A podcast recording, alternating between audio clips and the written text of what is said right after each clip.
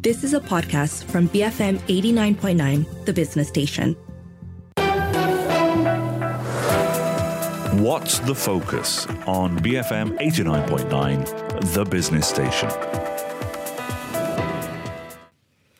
BFM 89.9, 9.36 a.m. on Friday, the 7th of April. You're listening to The Morning Run. I'm Shazana Mokhtar with Wong Shou Ning, and this is WTF, or What's the Focus, our weekly roundup show of the top stories that have caught our attention this entire week, as well as other news tidbits that you may have missed. Uh, this helps you usher you into the weekend, and it is a holy weekend this uh, week. It's a uh, Good Friday today, and followed by Easter Sunday. So, uh, blessed celebrations to all those observing these festivities. Yeah, so when you meet your friends and relatives, you can sound smarter. Right, Indeed. because you won't have those awkward silences like then everybody just looking at each other. It's also uh, for many people also they're doing their Qingming, you know, to um, so it's eh, like lots of activities going on. But anyway, what's who's been really busy? Well, I would have to say that uh, the busy, I guess the busy award this week probably goes to President uh, Xi Jinping um, and really the Chinese government because there have been a flurry of foreign visits and foreign meetings taking place in Beijing. I think as we speak, we have uh, President uh, Emmanuel Macron f- from France as well as uh, the EU Commissioner um, Ursula von der Leyen in Beijing, I guess, meeting with President Xi and Yes. doing a good cop, bad cop routine of sorts, as it's been described by some media. Yeah, BBC called it uh, the good cop, bad cop uh, routine. And I was curious, right? Who's the good cop and who's the bad cop? Uh, so apparently it's uh, the lady is going to be the bad cop, Ursula von Leyen. She is known to, well, you know, some have called her the bad cop from Brussels, given her strong relationship with President Joe Biden and her vocal support for NATO's position. Now, before she arrived in China, which was on Thursday, uh, sorry, Wednesday, and then I think she met President Xi on Thursday. She gave a strongly worded speech criticizing uh, Xi Jinping for his maintaining his friendship with Vladimir Putin of Russia, of course, and in reference to China's 12 point peace plan. She stressed that any pa- plan consolidating Russia's annexation was simply not viable. So, yeah, I think the EU is taking a, a tougher tone on China compared to perhaps uh, Macron, who I think is trying to uh, be a little bit more, I The guess. good cop? Uh, yeah, a little bit more amiable. Not, not to say amiable, but to be a, a little bit more, not lenient, but you know what I mean. I suppose, you know, trying to persuade China to persuade China with honey rather than with um, what's the opposite Stick of and carrot approach, is yeah, I suppose so. Yeah. So um, Uh, it- China is so huge, I don't think the stick is going to work. But anyway, anyway, um, you know what's been interesting is uh, Xi Jinping himself, very busy. Um, he, so he's got these two visitors. Shortly, he will also be uh, in a few weeks, or is it a few days' time? President lead uh, leader, Brazilian leader, excuse me, um, Lula da Silva is set to visit China next week. I think he called out the visit uh, earlier on because he wasn't feeling well, but he's he's turning up. So yes, I think a very in, it's a busy time for Chinese statecraft at the moment. Really trying to show China trying to show that they have that influence on the world stage. We see the foreign minister also um, hosting that meeting between Saudi Arabia and Iran. Uh, that is pretty landmark considering that these two countries have been on opposing sides for the longest time. So um, I think it's quite interesting to see the interplay of uh, geopolitical dynamics, how China's uh, been responding to, I suppose, U.S. overtures in other parts of the world. We see the U.S. Vice President Kamala Harris recently returning from a trip to Africa. So you can really see these two superpowers kind of moving across your the- BFFs. across that map, right? Trying to remind people uh, who they're friends with. Yes, so you know the Bloomberg has described uh, what President Xi Jinping um, is doing as a charm offensive. Okay, so he has also, in addition to brokering uh, an, agreement with Saudi Arabia and Iran, which you highlighted, uh, he's now seeking to mend ties with other key U.S. allies, so including well France clearly and Australia. So apparently, it's all in a bid to, like you say, be. Uh, to prevent China from being less isolated in the global stage. Something to keep an eye on, certainly in the weeks ahead. I think if we turn our attention over to other news, just I guess quick snapshots of what's been happening. Um, we can't forget, of course, that this is the week that President Donald Trump was uh, arrested and charged. Uh, he First is ever. He is charged for 34 criminal charges of falsifying business records. So 34, that's right? 34. Yes. So that's something to keep an eye on. Uh, we also know that um, I think the son of assassinated Senator Robert F. Kennedy um, has thrown his hat into the ring. He's going to uh, try and uh, win the Democratic, is it the Democratic uh, ticket from Joe Biden? But he's seen as an outlier. He is an anti vaxxer, from what I have heard. Uh, not so popular with even his own family members. Three of them have written, I think, to the press to say they don't agree with his anti-vax uh, opinion. Okay, well, and there are also elections coming up in Thailand, closer to home. Uh, so there's actually a whole host of candidates that are running for prime minister. I think we've got generals. We've got the incumbent prime minister Prayut Chan-o-cha. We've got the daughter of uh, Tycoon Thaksin Shinawatra. Uh, we and um and is she the political neophyte in this title? Yeah. Yes, she is. And there's also a pro-reform move forward party led by, oh, excuse me if I can't. Thai, Thai, names are our kryptonite. Mr. Peter Lim Joranat. Excuse me, I, I do apologize for this. Now, what's interesting about these Thai, how a prime minister is elected, okay, um, is that a candidate must win a majority of 500 elected lower house MPs, as well as 250 military appointed senators.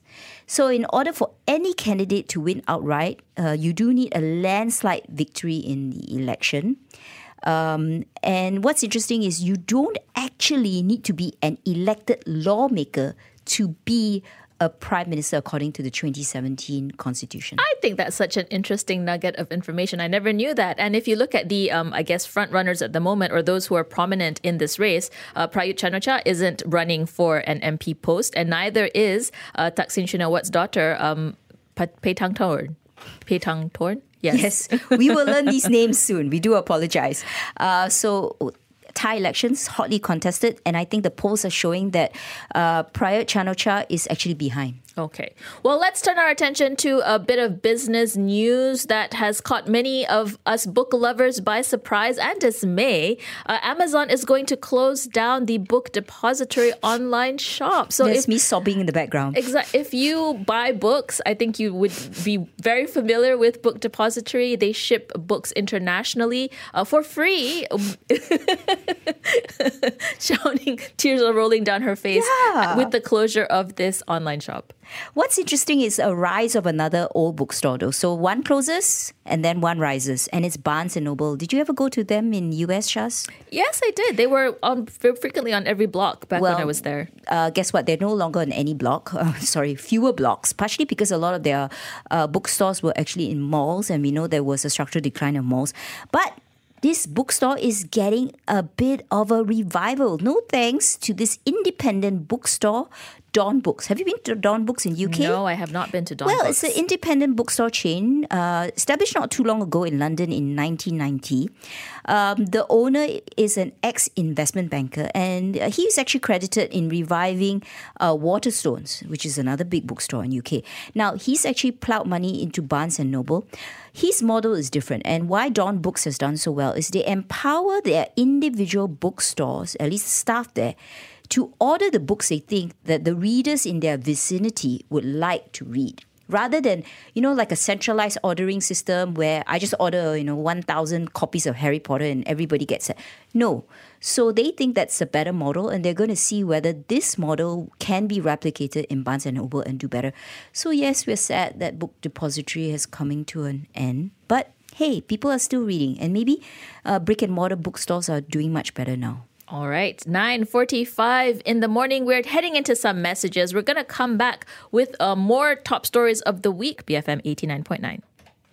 9:47 a.m. Thanks for staying tuned to the morning run. You're listening to WTF or What's the Focus, our weekly recap show. I'm Shazana Mokhtar with Wong Shou Ning. Now today is World Health Day. It marks the birth of the World Health Organization. It's 75 years old, and the theme of the uh, year or theme of the day for this year is health for all. And it's quite timely that to this week, actually, we've had a series of headlines and stories all about public health and the healthcare sector that we've been covering from Monday all the way till today, really. So I think Monday we had this big story about the um, Mogok Doctor Malaysia uh, strike that was purportedly taking place. That has taken a lot of strange twists and turns over the course of the three days and the few days prior Yeah. that it was announced. So this Mogok Doctor Malaysia should not be confused with the Hartal Contract Doctor. Hartal Doctor contract. Yeah, okay, because they're two separate groups, right? And the Hartal Contract Doctor says we've got nothing to do with this strike at all, and we, you know. It was because it's supposed to be a silent strike. It's not like you know they're going out there to you know Right. group. They weren't congregating. They no. were just supposed to take emergency leave or annual leave yeah, and you know co- or like- mass resign. Yeah, or basically just not turn up for work. Well, not work for the for the like Monday, Tuesday, Wednesday. So there were some channel checks in terms of was there any disruption to public healthcare? Did waiting times look? Uh, did it seem longer? And so far, the the the Twitter chatter or even the social media chatter doesn't suggest that to be to be the case. Meanwhile, this Mogok Doctor Malaysia they have deactivated their social media on the day two of this nationwide strike and suddenly went silent. very curious indeed about that, right? Mm. Um, but uh, this has raised the issue of the plight of contract doctors again. And I think the government has also been taking action to try and address these systemic issues affecting contract doctors. Uh, yeah, because they are real, right? Uh, um, and you know, if you in a way, it, it's a long-term structural issue. I think every health minister, the last three health ministers, have tried to address this issue, and I'm waiting for the white paper whether that will make some reference to it because it's supposed to come out this year. But in the meantime, our prime minister has basically stepped into this issue by saying, "Hey, give us three years to resolve this issue." I just wonder whether these contract doctors can wait three years. something that um, is going to be closely watched, I'm sure. And as, aside from the contract doctor issue, there was also the news of the uh, Ministry of Health removing nicotine from the Poisons Act, which in turn would pave the way for taxes to be collected on vape products and liquid um, nicotine uh, products. This wasn't really received with much glee, or actually, it was received with immense dismay from the medical fraternity who who point out that because there is no law regulating the vape industry at the moment, uh, the removal of liquid ni- nicotine is happening in a vacuum. Yes. which means that it is very susceptible to being um, to being abused. Yeah, so even children can smoke it. I And there's nothing, suddenly it becomes legal to do so because there's no reference to it at all in terms of like whether it, it can or cannot be used.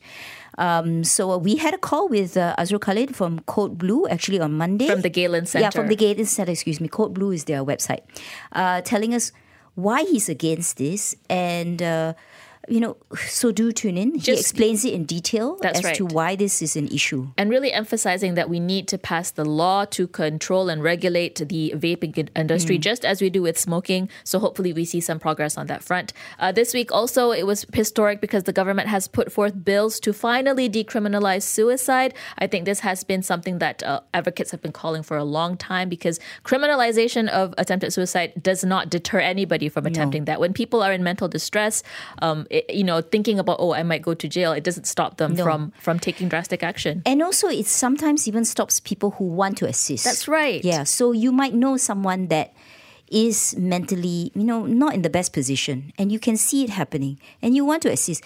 But because you think, if I say something, uh, will I get that person into trouble? Will he then be charged with a crime? Because so far, I think for in the last two years, 900 over people have been charged. Um, the good news is that the government is now imposing a moratorium on sentencing. That's right. Till Parliament comes into session again. Because it's in recess now. And then I think this act should be passed. I really hope that there will be bipartisan support because this should not be a crime. These people are not criminals. They are people who need help. And then there's a bigger question in terms of our public healthcare system, are we providing enough assistance for them? That's right. That's something that uh, really needs to be beefed up as well, and to ensure that uh, mental health assistance is made accessible to all. Um, let's see. I think we did talk about organ donation this morning a little bit earlier. So, to cap off the roundup of health stories, and the breakfast grill today was also health focused. Uh, Shou Ning, you spoke to Nadia Wan of TMC Life Sciences. Yeah, so we, you know, we had a discussion in terms of whether uh, hospitals are doing, private hospitals are doing much better post the pandemic, but we also had a robust discussion in terms of the policy policy changes that need to be hap- that need to be ha- that need to happen because we really do need to reform our healthcare system. We need to future proof it. So she gave some suggestions. So do tune in. That will be available on our podcast or app shortly. Uh, but I think in terms of organ donation, it is illegal to sell your kidney. Yeah, or to sell any organ. Uh, the current system that's implemented implemented implemented is in Malaysia. Excuse me, why am I finding struggling with words? There is no organ commercial commercialization here in this country. That's right. Even if it is, it is usually investi- It is investigated, not That usually. right. It is It is- investigated. That's right. It's it's very difficult to do living donor, uh, do, living organ donations, um, but you can uh, you can register to be a cadaveric organ donor. Please do that on your MySejahtera app. Uh, let's end with this not too great story, but it's always a good reminder as we head into the weekend, and I'm sure with the many um, fiestas that uh, may be taking place, especially for Buka Puasa or in conjunction with um, celebrations in church, food waste. Yes. Now, the New Straits Times has reported that Ramadan Bazaar's traders in KL and Putrajaya are wasting 47,610 kg of food per day. This is not per week or per month. This is per day. And it is an amount that could feed almost 40,000 people. Wow, those are staggering numbers. And I think just yesterday, the evening edition, we're talking about um, vegetable stock, vegetable produce that's also being wasted because of lack of demand. And I think this amount of food wastage really needs to be addressed um, in a serious manner um, sooner rather than later, please. Because yes, zero waste. That is what we should be aiming for. Um, it is coming up to 9:55 in the morning. Uh, we're heading into the 9:30 a.m. news. 10 9 a.m.. 10 a.m. Sorry, it's Friday, everybody. We're heading into the 10 a.m. news bulletin, and then after that, we're going to hand over the baton to Enterprise. Uh, but in the meantime, taking you to the news is ruined by Cat Power. Stay tuned, BFM 89.9.